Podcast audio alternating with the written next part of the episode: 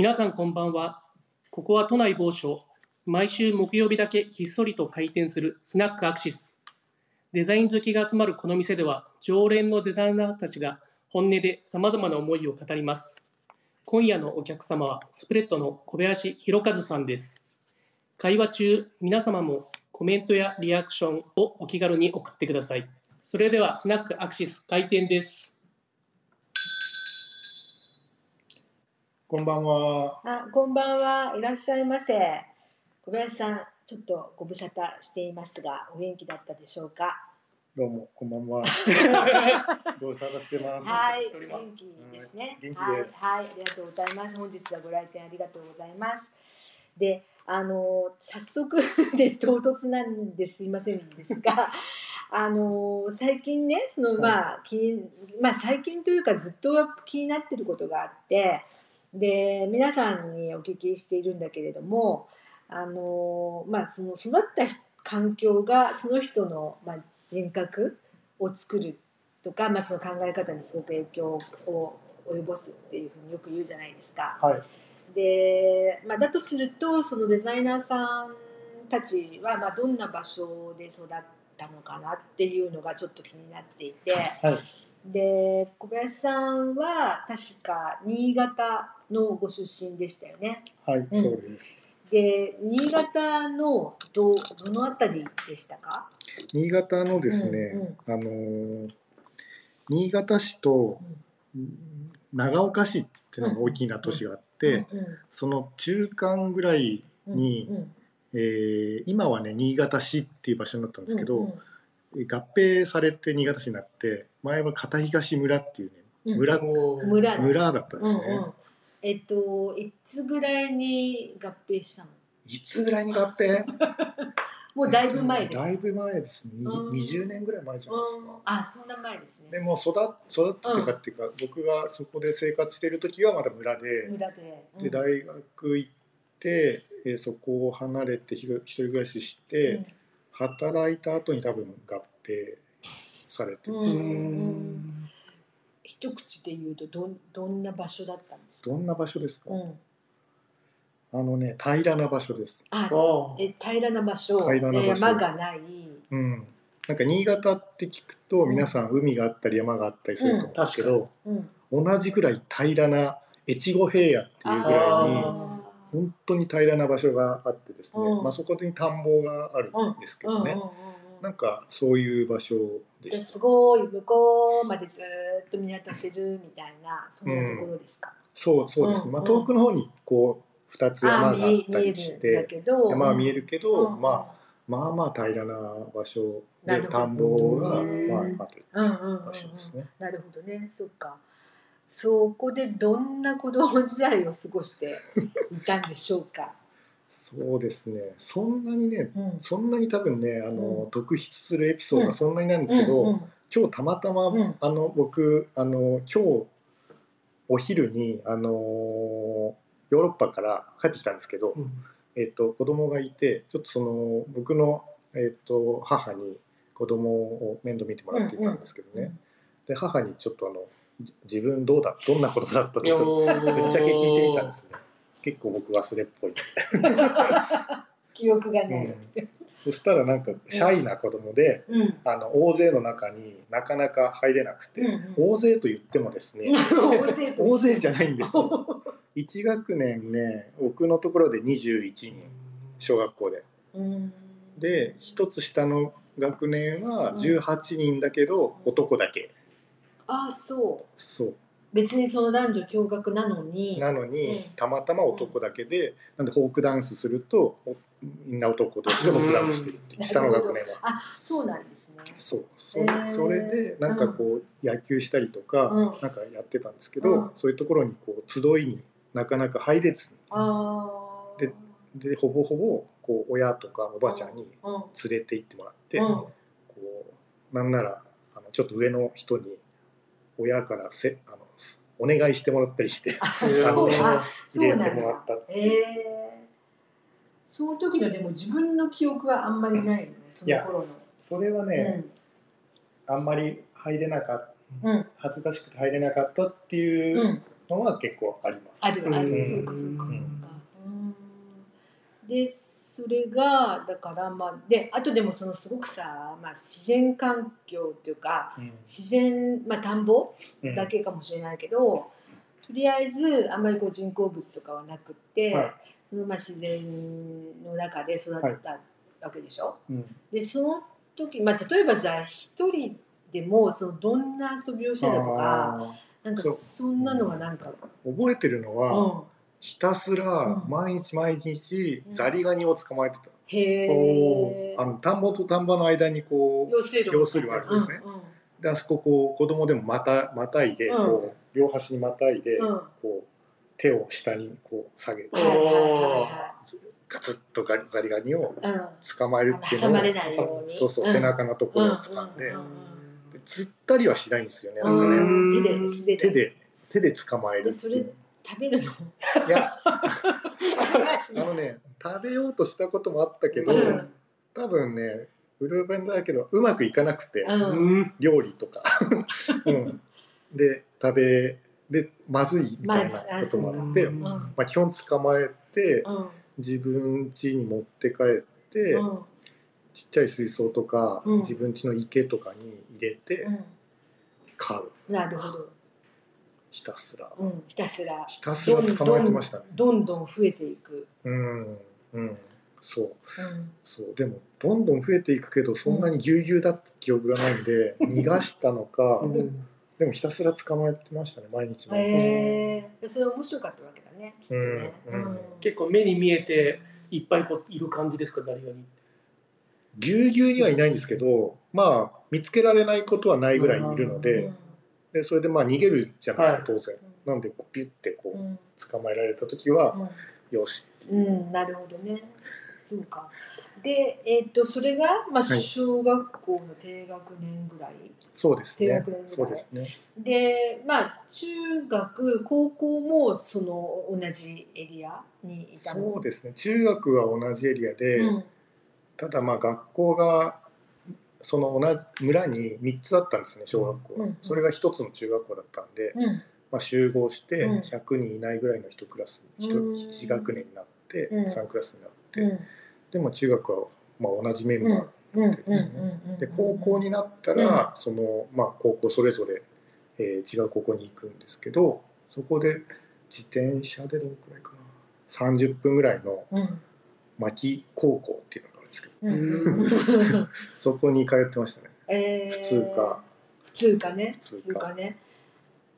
でまあ高校に行くと何かこう変化がまあまあちょっとだから今まで中学校まで一緒だった人たちとまたちょっと違ううん。メンツがこうあるでしょ？一緒にそうそうでなるでしょすね。そうすると何か変化ってあったのかしさあったんですけど最初はなくて、まあ、中学から高校もで高校に行くと新潟市の子とかも来るんですよね。だから市の町の町の子っていうか町の子で都会の子。町の子たちも来るので、まあまあこう多様になってくるんですよ、うん。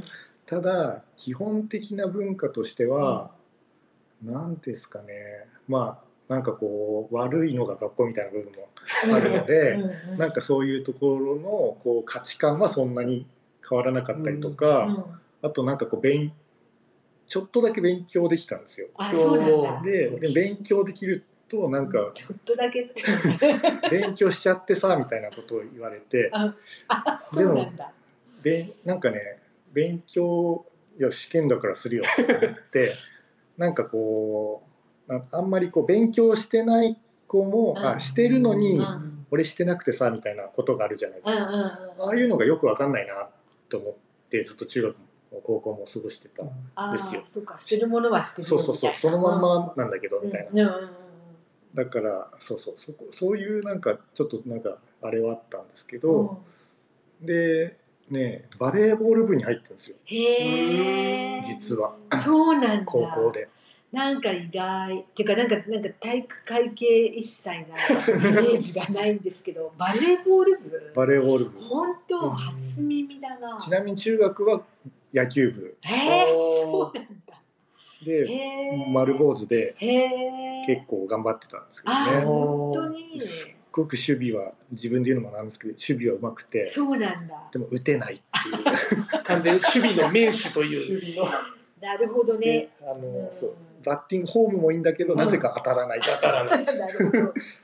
でバレーボールそのままなんかまあでも、うん。そんなにこう文化的なことがうなんていうのかななんかこうあんまりないないんですよね、うん。やっぱりこうスポーツとか、んうんうんうん。なんかそっちの方がこうメインになるので、まあ、それで野球やっててで高校でたまたまバレーボールに入っうんたんですけど、でまあ当然中学からバレーボールやってる時もあって、人もいてバレー部が強いところだったんですうよ、んでなかなかこう歴史とかもあって、うんうんうん。しきたりとかもあって、へで当然練習も厳しくて、うん。なかなかねうまくいかなかったんですよね。ああそれは大変だったってこと、ままあ苦労したってこと、うん、上手にならないっていうのもあるしみんなうまいっていうのもあるし、うんうんうん。あとそのなんてそのコミュニティにちょっとついていけないって部分も。その体育会系独特のその体育会系っていうかっていうのとも違うの。うんうんそのまああるんだね狭いこうなんか、うん。うん。みんな別にいい人たちなんですけどね、うんで辞めるってなって、うんうん。でも正直僕はあのそんなにまあうまくもないし、うん。辞めて違うことややったらいいかなと思ってたんですけどその、まあ、部活の先生とかも「お前にそういうことを考えさせてもしてしまった俺たちにも責任がある」みたいになって「いやそんなことはありません」みたいな。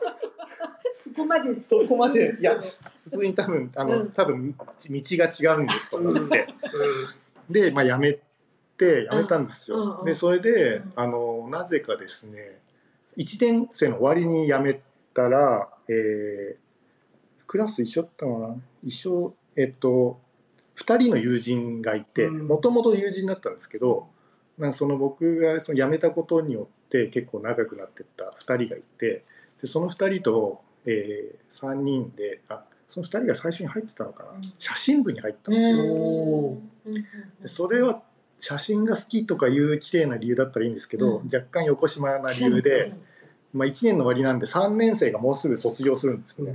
で3年生が写真部が3年生しかいなかったんですよ。うんでつまり3年生が卒業したら物質が手に入るかっていう ことで。うん。ででもその友達の2人は結構文化的な人たちだったので。へなんか写真とか撮ったりもしたんですよね、うんうん僕は全然うん。そういう文化的なものには無縁ーな生活でもあったんで、でやってそうそそれででもその、まあ、物質が手に入ってですねうん2年生になって、うん割と好きにやってたんですよ、うん。何やってたあのの焼肉とか。ええ ー、なんだそれ。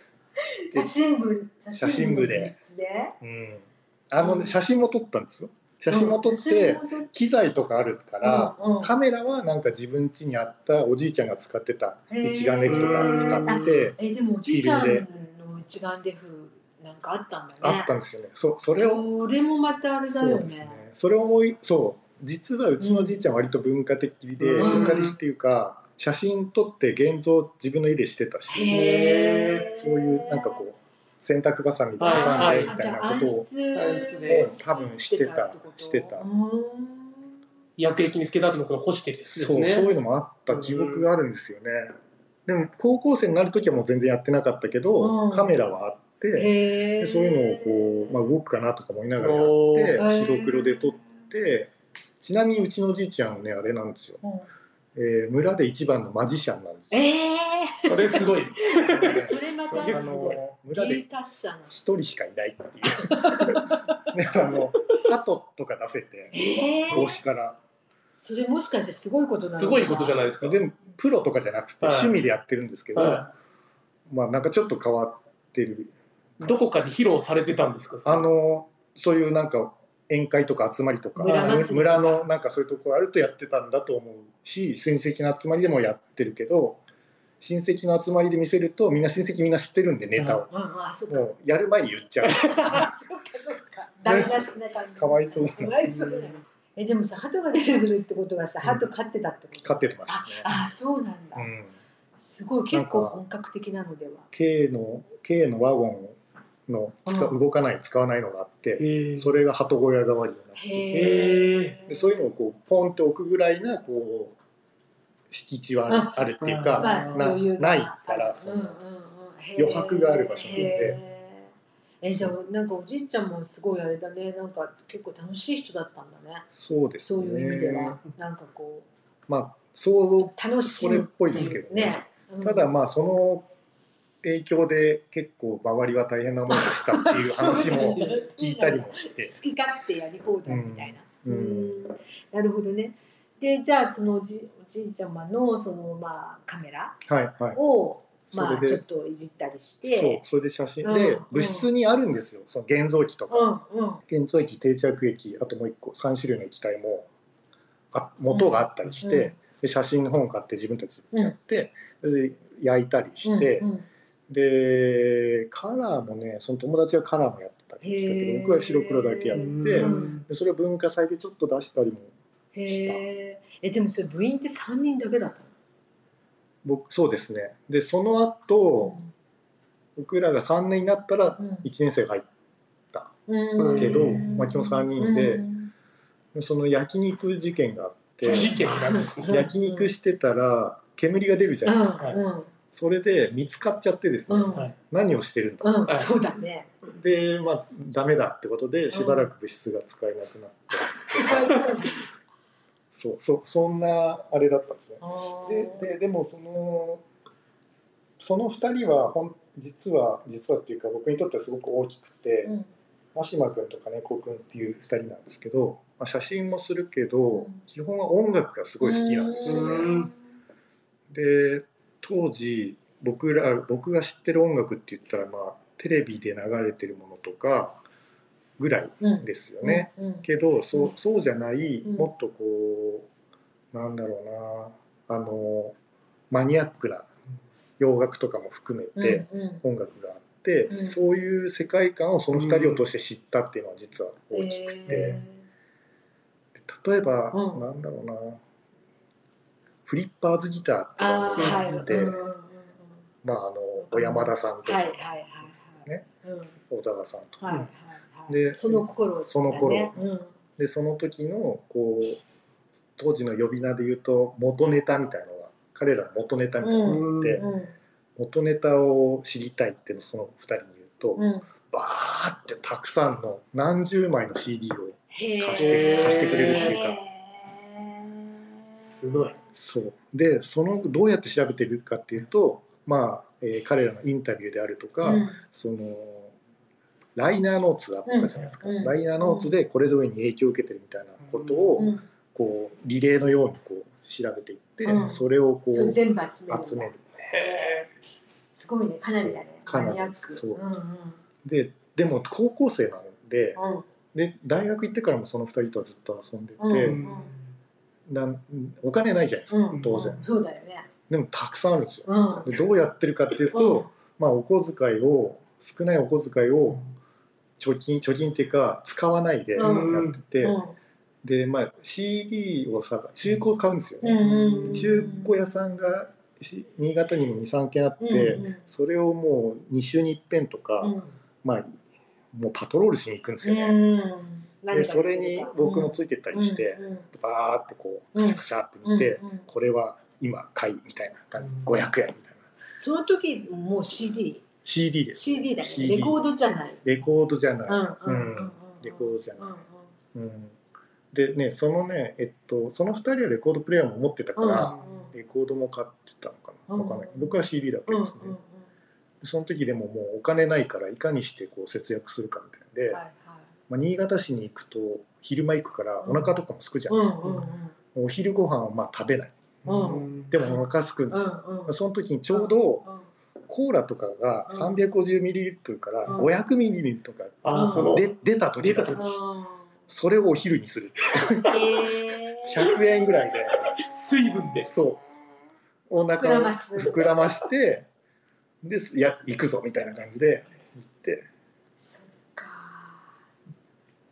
でそれがね結構本当に僕が知らなかった世界の扉が開いたみたいな感じがあってなんだこれは？うん。てよくわかんないんですけどうん。よくわかんないけどなんだと思って面白いなとうんうんそうそう。でそうこうしてるうちに音楽雑誌を自分で読むようになって、うん。当時なんか「リミックス」っていう雑誌とかうんあと「ロッキンオン」の雑誌とか「うんロッキンオンジャパン」とかうんですねでいろいろ読んでいって、うん。でだんだんだんだん「ロッキンオンジャパンに」を毎月買うように僕はなってたんですよ、うんであと「カット」って雑誌もああってでその辺りから大体知ってる人は予測できるんですけど、中島秀樹さんはいはいはい。AD やってる、はいアートディレクターやってて、てでそのぐらいで僕はもうね大学入ってたんだよな。うん。で大学がうん。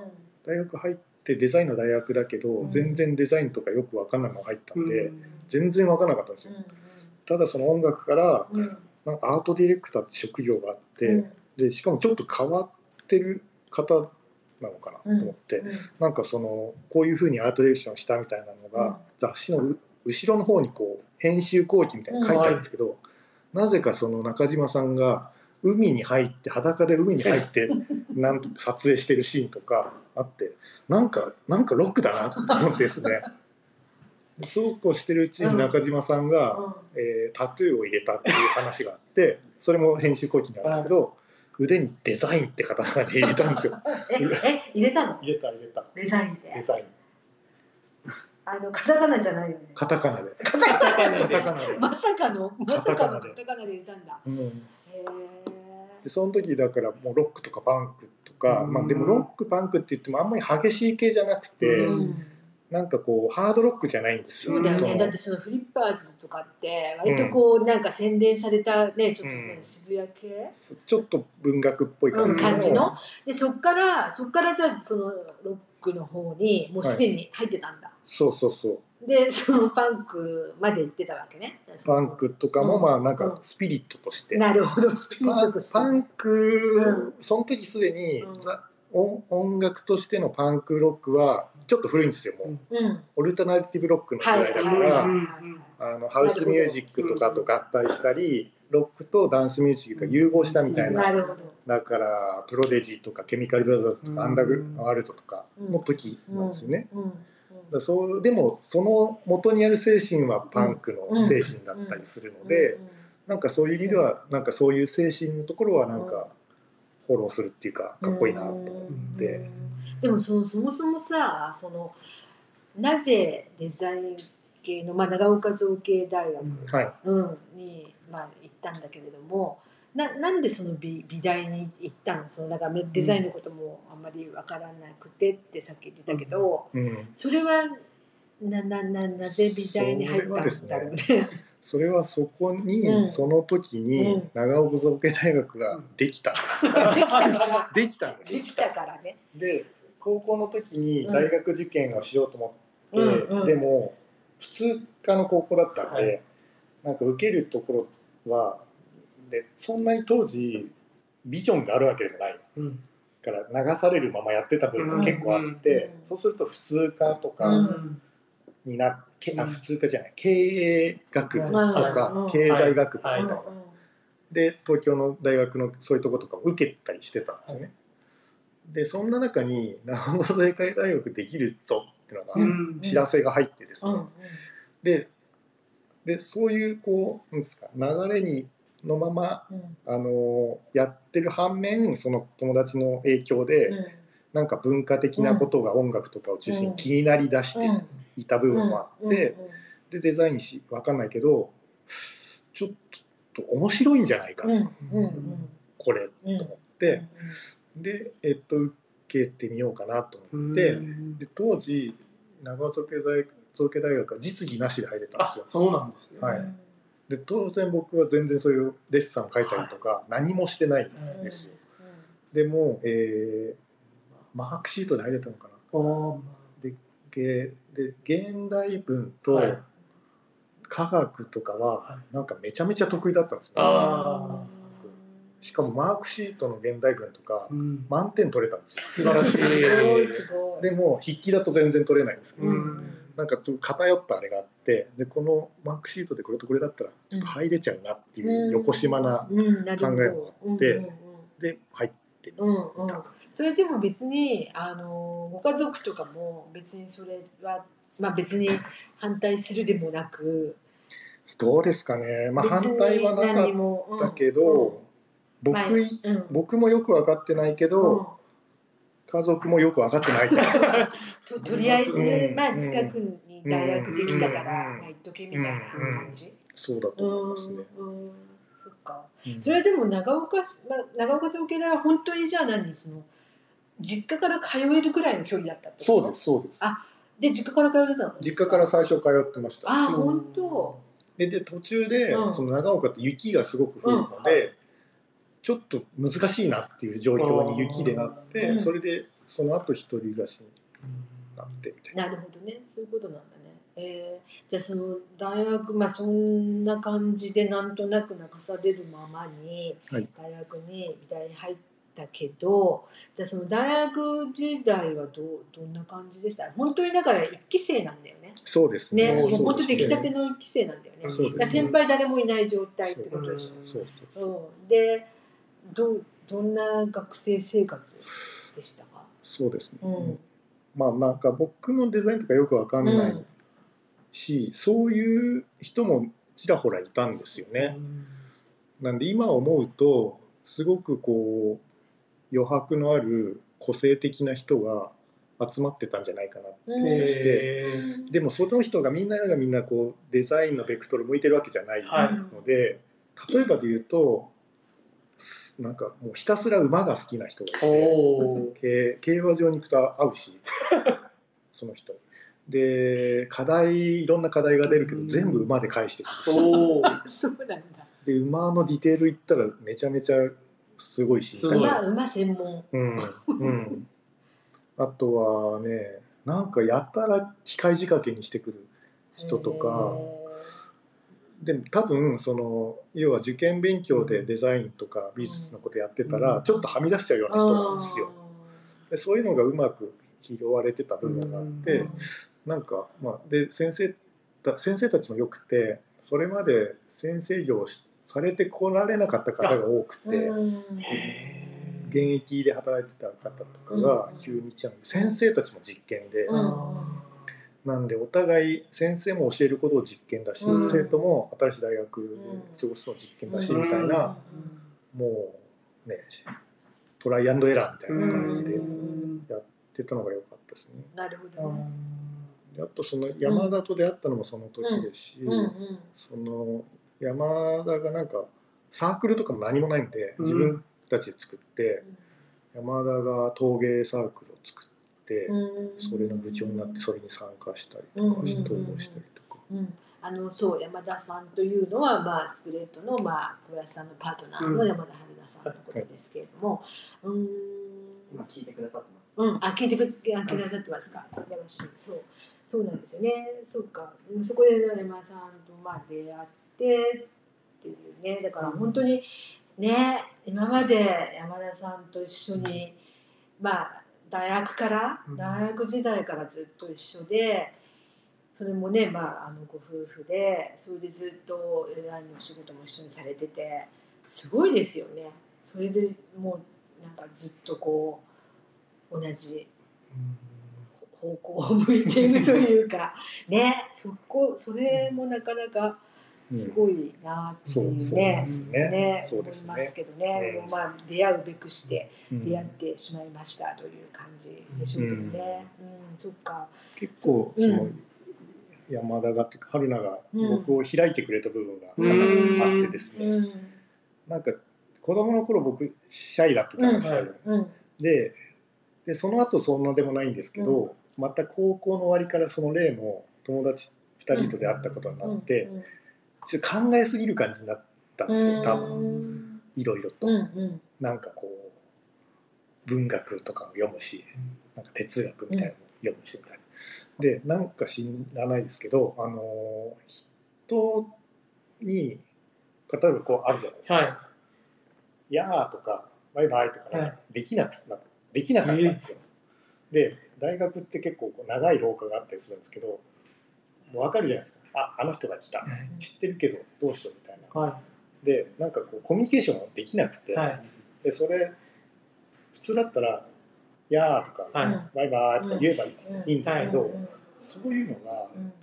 なんかコミュニケーションの妥協だと思っちゃって、妥協。うん、なんかこうかん完全じゃちゃんとコミュニケーションできてない中途半端なああ。ものだってなんかその時考えていて、え。で全然人とこうそういうこう一回ガツッとコミュニケーションできればうん。いい,、いいうん。いいし、やれる人とはやるんですけど、うん。でもほとんどの人がうもうちょっとこう曖昧な中じゃないですか。でその曖昧な中っていうのがなんか、なんか良くないみたいな感じになっていて。え今で言うあのヤートモみたいなそんなんがもうできない。できない、うん、でそれをなぜだって言われるとコミュニケーションの妥協だそれは。みたいに言ってなってたんですけどなんか春菜と会って うまく春菜がこううん。開いた部分もうんああると。うん。えでそれをじゃあ何彼女がなんていうのこう取り持ってくれたみたいな感じ、まあ、そこまで考えなくてもみたいな。春菜もその音楽が好きな部分がうん一緒だったんですよ、うん。好きな音楽があって、うん。それでまあ仲良くなってった部分があって、うん。で音楽好きを信頼できるみたいな そうそうそうで今でもそれはあるんですけどね、うん。仕事で悪い人でもうん。音楽ルーツな人って。結構なんか信頼嘘がないなって そうあか。って。音楽への信頼感が。まあね。うん。そうそううんそう。それでなんかまあそうすると一緒に遊べて、うん。えー遊んでって、うん。うん、で当時当時っていうかそのデザインも何も学んでないからよくわかんないんですよ、うんうんだから成績も全然悪くて、うん。もう本当に D とか E とかっていう悪くて、よくわかんないな、うん。でも一方でなんかこうずっと勉強してた人は鉛筆をこう削ることをすごい美学とデッサンでこう鉛筆の、ねはい。型で削るんですけど、それをやって何がどうなんだみたいなことをこう客観的に思ったりとかして、でなんか分からなかったんですね。でそれしてるうちになんか課題で広告を作ろうっていう課題があってで広告だったらなんていうのかな。綺麗なものを作るとかじゃなくて人が反応するものを作ればいいんだって思ったんですよ。それならできると思って、人人が反応する仕掛けを作るっていうことは、なんかやれそうだぞと思って、うん。それでねなんかこうちょっと活路が開けた。なるほどね。おちなみにあれなんだよね。小林さんはグラフィックデザイはい。ンをまあ専攻されて、で春菜さんの方はあのランドスケープだったね。はい。環境デザインというかね、はい。うん。そうか。じゃあそこで広告でちょっとこうなんか目覚めた感じですかね。そうですね、うん。でそれで広告を、まあ、当時でも広告すごい勢いがあって、うん。えー、と大貫拓也さんとかもはいはいはい。すすごかったし、うん。面白かったし、はいはい、そうだよね。でその後に、うん。そのたまたまベネトンの広告に出会って、うん。うん。あの黒人の女性が白人の赤ちゃんにあの乳をあげてるシーンとか、はい。はい心臓が3つ並んでいて、ホワイトブラックイエローって書いてあるだけとか、でそれにすごく衝撃を受けて、うん。これなんだと思って、うんうんもうわけわか理解できないけど、うん。なんかすごいとうん思って、うん。でその時の担当教授に質問に行ってですね、うん。これはすごいと思うけどなぜだか分かりません、うん。なぜですか？みたいなうん話を聞いたら、うん。こうこうこうでああだってこうああのベネトンのあの衣服の、えー宣伝はしてないけど、うん。これは世の中にあの話題を作ることによって、えーベネトンのブランド価値を上げてるみたいな話を聞いて、なんとみたいなことで。これは面白い広告面白いっていうのにうん。拍車がかかったんうんですよ。でそのうんそのまま広告の仕事のデザインの仕事に入って、はい。で仕事やりだしたらあのまあなんか面白くてやってたんですけど、ある時にベネトンみたいな広告全然ないなって思ったんですよ。ベネトンベネトン基準。うん、で何かっていうと世の中に問いかけるみたいなことがあって、そういうところが素晴らしいなと思ってた部分があって、なんかそういうところをやっぱりやりやりたいなみたいなのが途中から、うんうんうん生まれた。そうだよね、うん。あのベネトンの本当にあの一世をやっぱり風靡しましたよね、うん。当時のねベネトンの写真は本当に衝撃的だったっていうね、うん。感じですよね。だからすごくこうなんだろうメッセージ性がすごくやっぱ強くて、うん。あのそうでもその広告はでもい今でもなかなか日本では難しい感じですかね、うん。あんまりうんそんなにはねやっぱり見かけないし、うん。でもそれを小林さんはややりたいというふうに思ったのね。そういう広告を作りたいって。いやその学生の時うは作りたいというか広告はすごいとん思った。うん、その力が。それで広告の業界に入ろううんうん。って、うん。なんか今でこそなんかこう色色にこだわったりとか、はいはいはい。はなんかこうグラフィックとかにこだわったりしますけど当時は全然そういうスキルはないので、うん。うんうんなんかこのでもこう世の中にうん。何かこう、なんていうんですかな議議論を起こすっていうか、うん。社会提案みたいなことを起こすっていうことが、うん。広告そこはイコール広告みたいにつながっうんて、うん。当然ねそれだけじゃなくて、まあ、商品広告とブランド広告っていうのがあって、ブランド広告の方がより企業のメッセージを出したりするので、うん。なんかそういうのに近いなと思いながら。うん。でまあ実際でもそれで広告会社に入ったでしょ、はいはい。それででも実際は実際のところはやっぱりちょっとその思ってたような仕事はできたの？それはね、うん。でも今思うとできてないと思うんですけど、うん。でもやっぱり学ぶことがたくさんあるうん。うん。し、うん。実際の社会で物事が動くっていうこと自体がまずエキサイティングだし、うん。うん。なんかこう最初にやったのがねこう携帯に入ってる部品の広告だったんですよ。はい。はい。しかも海外向けのもので、うん。もう例えば今でこそ GPS って言ったら分かるじゃないですか、はい。Bluetooth って言ったら分かる、はい。二十何年前にそういうこそういうものの広告やってたんですよ最初に。うん。でもうもはやよく分からないけどでもそれがこう提案の仕方によってはその人に伝わってみたいなことを社会で実践できるっていうのがやっぱり楽しくて、うん。からベネトンとかっていうよりも、うん。なんかその、うん。実際に一員になれてやれて自分のスキルがまだまだだけど、うん。ちょっとずつ覚えていくってことが楽しかった。ん。なるほどね。なるですよ。だからだからベネトンみたいのがないなって思ったのはある程度スキルを覚えた後ああ、ってそうか。そういうかかそうか。ううん。ん。なるほどね。うん。でもやり始めた時はもうそそれでもうなんていうかその仕事でうん、もう何か伝えられるっていうことでもそう結構満足してたっていう感じですよね。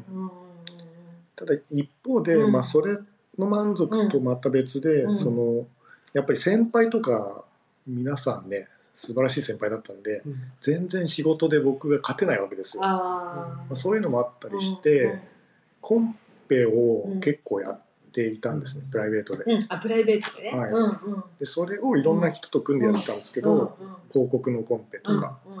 で、えっと、春菜と一緒にやった時があってそれが初めて賞を取れたんですよね。うんでそれでなんかこういう今みたいなことの伏線になったっていうか、うん。こういう春菜と一緒にやるのもありかもみたいな。あそこで初めて共同作業というかそのまあ大学卒業した後うは、ん。まあ、大学の時も付き合ってたので、うん。そのお互いの課題を手伝ったりはしてたうんうんんですよ。で僕からしたら春菜の課題めちゃめちゃ面白くて、うん。うんそのランドスケープデザインやってたうんで全然やること違うんですうんよね。でしかもこう課題によってはランドアートみたいなことをやってだからもうクリストとかボテ・デ・マリアとかうん。みたいな、うん。まあ、それもこれはなんだみたいなうん。ことを思いながらすごいなんかこう素敵だなと思いながらうん。やってって、うんそういうのは手伝ったりしてたんですけど、一緒にやるっていうのはどっちかはどっちかの手伝うみたいな。な。うん。そっかそっか。だから本当にその共同作業で、うん。そのまあじゃあコンペにね、うんコンペ取れたっていう最初のなんかこう体験だったそうそうそうね。ですうんそれでうんコンペで取れてちょっとだけ賞金出たんですよね。うんそのその賞金でイタリアに旅行行ったんですよ。あ、そう。へえ。でそれが初イタリアだ。そうですそうです。んうん。そうでそのそうだね。うんはい。やいやそそのこととちょっと、まうん。勘違いしてたのが、うん。その後初めてミラノサロンに参加したタイミングがまたあって、うん。まあ、ミラノなんでイタリアじゃないですか。で当時例えば今の「ライスライプ」って作品も今もうできてましたけど、はい。な何かこう自分たちがやろうとしてたきっかけみたいなのはある種こう覚えてるけどももやっとしてたんですけど、うん。たまたま行ったサローネで、えー、とトリエンナーレっていう会場でベネトンの展示やってたんですよ。おお原点。はい。本当たまたまたどり着いた感じで。それがまたいい展示でですねうん。なんか思い出した部分があったんですよね。うん。こうやっぱりデザインの仕事ではい。やってると基本受注仕事じゃないですか。基本誰かがやりたいことを、まあ、お手伝いするっていうやり方うん。とかなんですけど、なんかそれを超えてその社会に提案するっていうことにもう一回出会えた部分があって、うん。それは、うん。それも大きかったですね。うん。なるほどね。そうだからスプレッドはもちろんねその今言ってるそのマークラントのお仕事もうん。もちろんするけれども、でもやっぱりこうまあなんていうかな自主制作というか、なんかそれをやっぱりやり続けてるっていうね、うん。それがやっぱりすごくなんていうか特,、まあ、特徴というかね、うん。うん、そこにねオリジナリティがすごくあると思うね忙しいと思うけれども、そこをずっとやり続けられてるっていうね。うん。そこを譲らないっていうところもすごくねあの、うん。いいなと思うんですけどね。あとだからそのまあ今それこそさっきも小林さん自分で言ってたけどそのまあ色やっぱ今もうスプレッドといえばなんかもうとにかくその色がある種代名詞うん。になってるけど、うんそのじゃあいつぐらいからでもやっぱりそのライフストライプもまあまあ色のある意味ねさっき、ま色を、うん。まあちょっともうちょっとそうですね意味付けが違うけどでもまああれもね、まあ、色といえば色だしうん。どの辺からなんだろうねその。そうなんです最初はね本当に色が色にこう夢中にはなってなくて、なんならあの勤めた2つ目の会社があって、うん。そのちょっとこうある程度覚えてから転職したんですね、うんうん。そこで割と個人事務所的なところがあって、割とこう一人の人があの強いアートディレクターでその人の元でやってたんですけど、はいもう本当その時ハードでもうそれこそ1週間帰れないとか、はい。もうずっと徹夜ででもう夜景になって朝からビール飲むとか なんかもありながらやってたんですけど、うんそこのボスに「お小林さおめえ口ちょっと悪いんですけどお前色のセンスねえな」って言われたんで言われたんだ言われたの。へえでその時にある化粧品メーカーのウェブサイトの仕事だったんですね。で結構僕はその会社の中ではその仕事合ってたんですよ。はい。割とすんなり提案も通るし、うん。だ結構色のセンスねえなって言われたらショックで、えっと思って、うん。なんかムカつくと思いながらでもなえっと思って自分的にはマックス色配色デザインをしてたわけなんですけど、じゃあ分かったよと思って、はい。一回自分で OK 出し出してたものをはい。一回やっぱりダメにして、はいそれの上があるかどうかをもう一回やったんですよ。うん。そしたらなんかこうちょっとやけになるや。んそしたらあれ？良くなったかもっていう瞬間があって。なるほど。これはあの人は人間的にはどうかなと思うけど、は正しいなっていうへなるほどねへえ、それがまあ一つきっかけと、ん。その時同じくらいにそのライフタイプをうん。でできちゃったできちゃったっていうのはそのあれは作品を作ろうと思ってや作ったわけじゃなくて、うんその知人のあの、心の病気がきっかけで、えそれを何か役立てないかなと思ったのがきっかけで、うん。でライフタイプって形が出来上がって同時に色を扱うようになうんって、その後ぐらいになんかあのフリーランスになったんですよね。その色のセンスねえなって言われたところうん。をドロップアウトしたっていうか、うんうん。ちょっと多分あのロボットみたいになってきてはい自分が。でそこでもまた春菜が助けてくれて、うん。あのうん。やめやめうんて、うん。でフリーランスでやろうかと思ったんですけど、うん。フリーランスの名のフリーダムなわけですすべて。仕事ないから。なんで別に収入なくてその時あの僕は春菜の紐だったんですけど。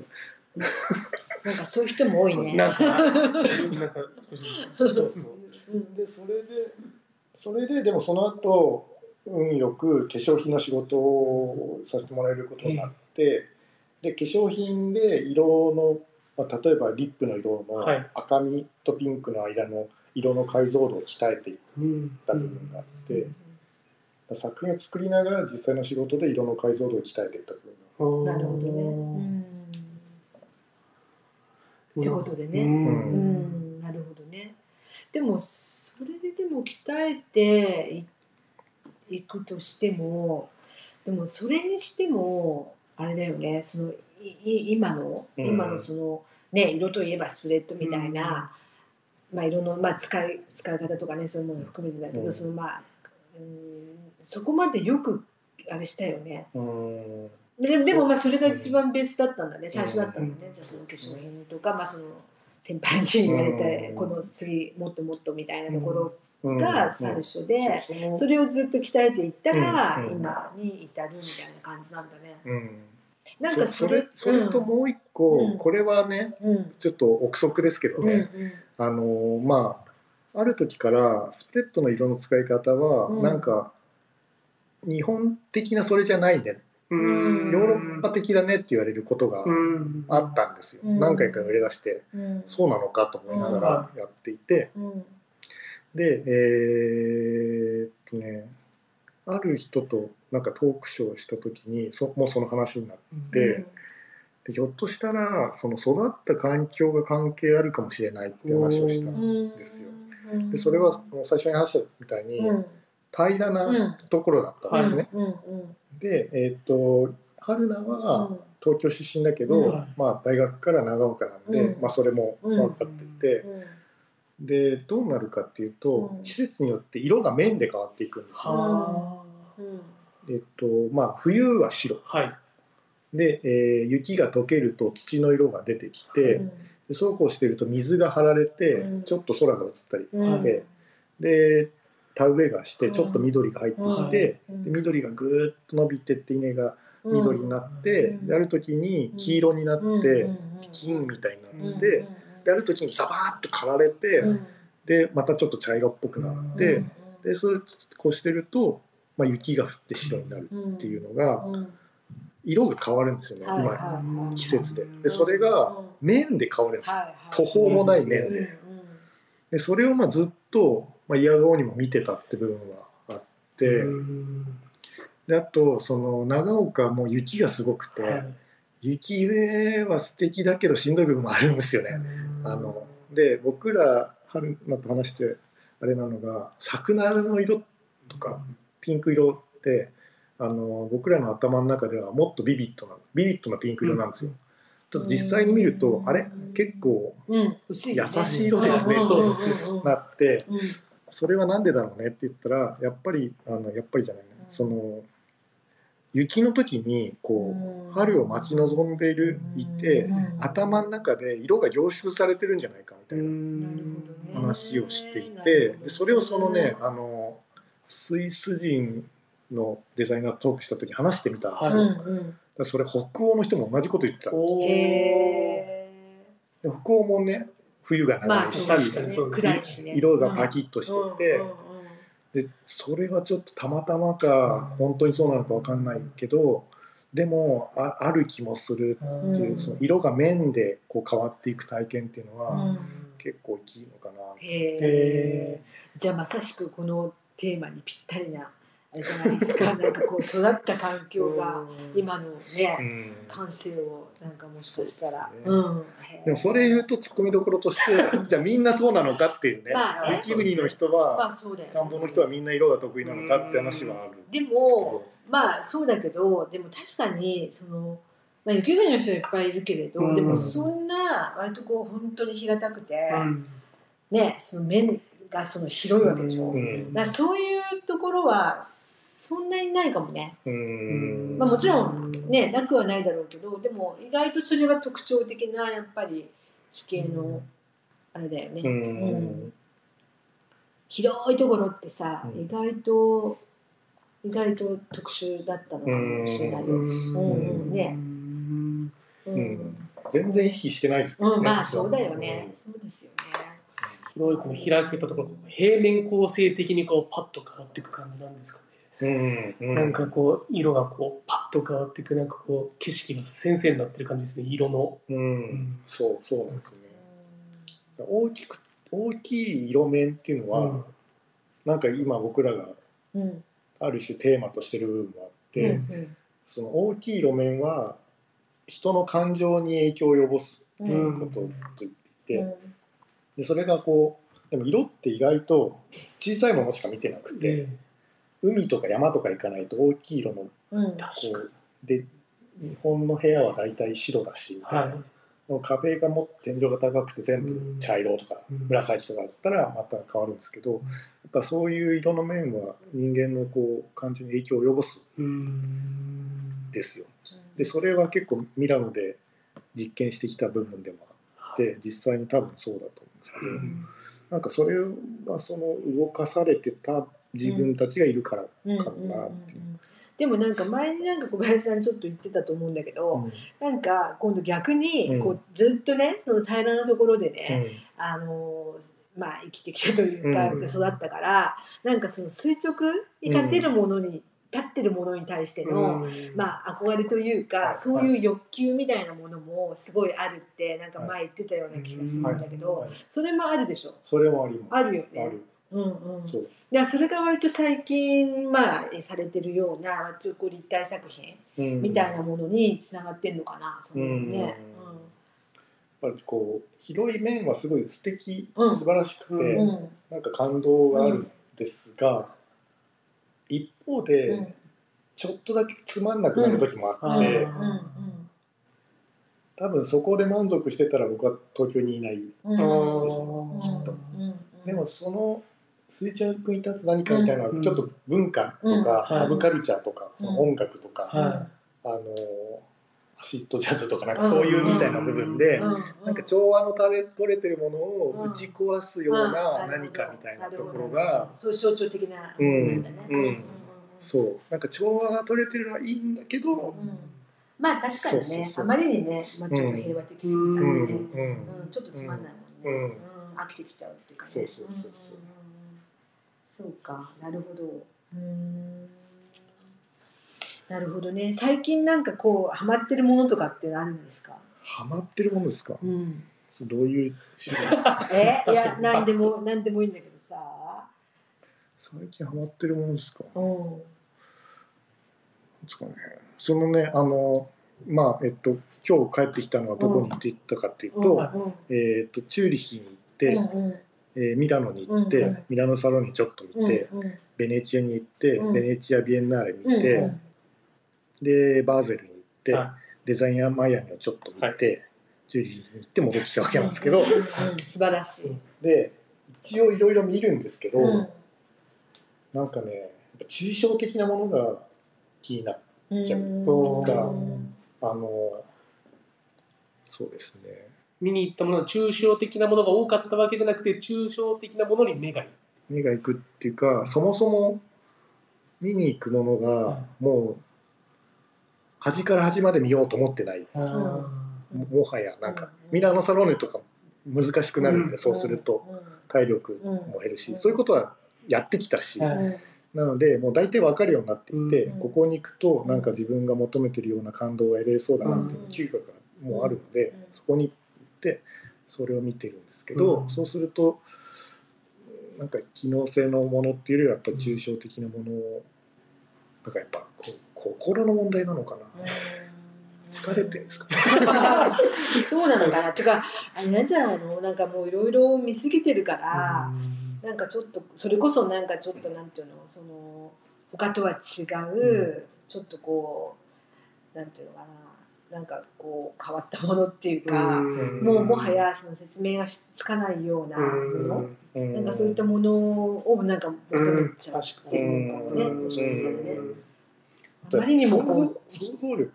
バーゼルに行ったミュージアムがあって、えー結構大きいに日本のスペースで考えるとまあ天井高いんですうんね、うん。で行ったらまずこう空間があるじゃないですか。はい。で前に壁がちょっとあって、う最初の壁の底にしかまず作品が1個しかないんですよ、うん。で次の部屋に入ると1つの壁に1つしかないんですよ、まあ、壁も大きいし作品も大きいし、なんかでもう一個入ったら、うんそのまた一つの壁に一つの大きい作品があって、そこで女性2人と子供1人が寝そべってうん。話してるんですよ。うんで絵は抽象的なもので、うん。なんでそこでこうあれはこうなんじゃないのああじゃないのみたいな話をしていてこれめちゃくちゃいいなと思ってなんかその余白っていうかこう想像でをこう楽しめる余白の環境がそこにあるなと思って、うん。何かをカウントするための美術館じゃないんですよ、はい。これを学んだこれを学んだ、はいこれはこうこうこれはこういう歴史とかじゃなくて、そこにただ行って、うん。そこで想像力を広げて、うん。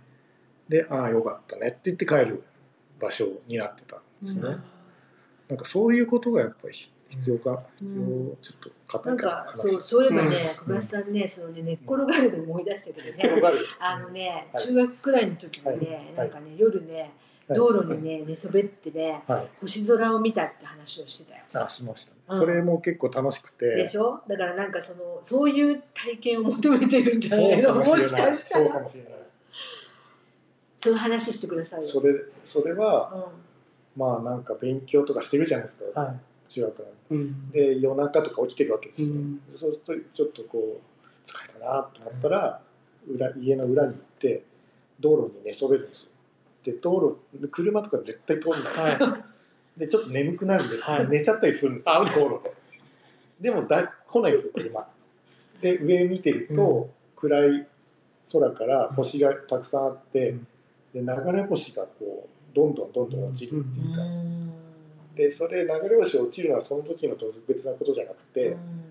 あなんかちゃんと見てれば落ちるんだな結構落ちるんだなっていうのが分かるぐらい落ちそうでかいいな。それが分かん分かんなあ気づいたみたいなこととか、うん。気持ちいいな、涼しいな、そうだよね。気持ちいいよね、うん。それね最高だよね。うん。うんそういうのは知って、うん。それがすごいいいいい体験だったんでしょそれ。うん、いい体ね験ねそうだよねなんかでも本当にそういう体験ができるような、うん、なんか鑑賞方法とかあったら素敵だね、そうですね。うん。ね。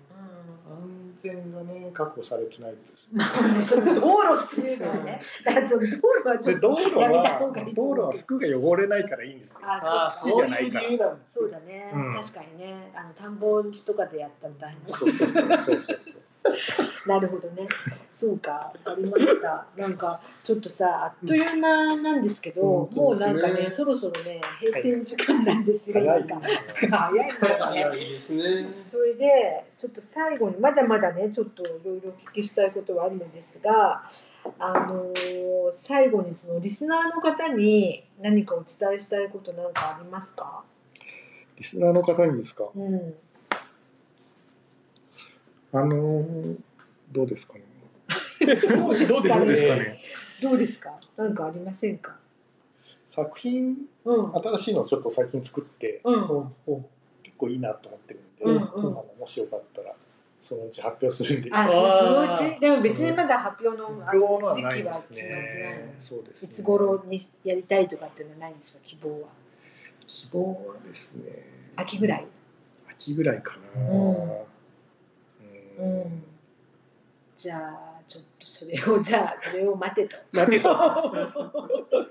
それが、あれですかね。そうですねうん。あとあれですね、うんそのあ事務所のなんかスタッフをうん。募集お。お。してるみたいな人もいるって聞いたんうんうんですけど、うんうん。あのこれはうんうちスタッフ募集とか出してないんですよ、うんはいうん。でもインターンこの前ねインターンの人がオランダから来たんですよ、おコロナ禍で久しぶりに。すごいね。このねこの時期にすごいですね。うん、コロナ前は結構来てたんですけど、でもなぜかホームシックになっちゃって1週間で帰ってきた。結構ね書類の手続きとか大変だったんです大けど変そうだよね。コロナ前は簡単だったんですけど、うんはいコロナ後は結構大変ではい。帰っちゃったんですけど、でその大変な時にそれで帰っちゃったっていうのがなんかそう。人騒がせそうな。本当ですね。そう。でもまた違うねちょうどいいタイミングで違うインターンの子が今来て、うん。今頑張ってくれてますけど、うんうんそれもなんか募集出してないんですよ、うんでもなんか結構勝手に勝手にっていうか見つけて、うん。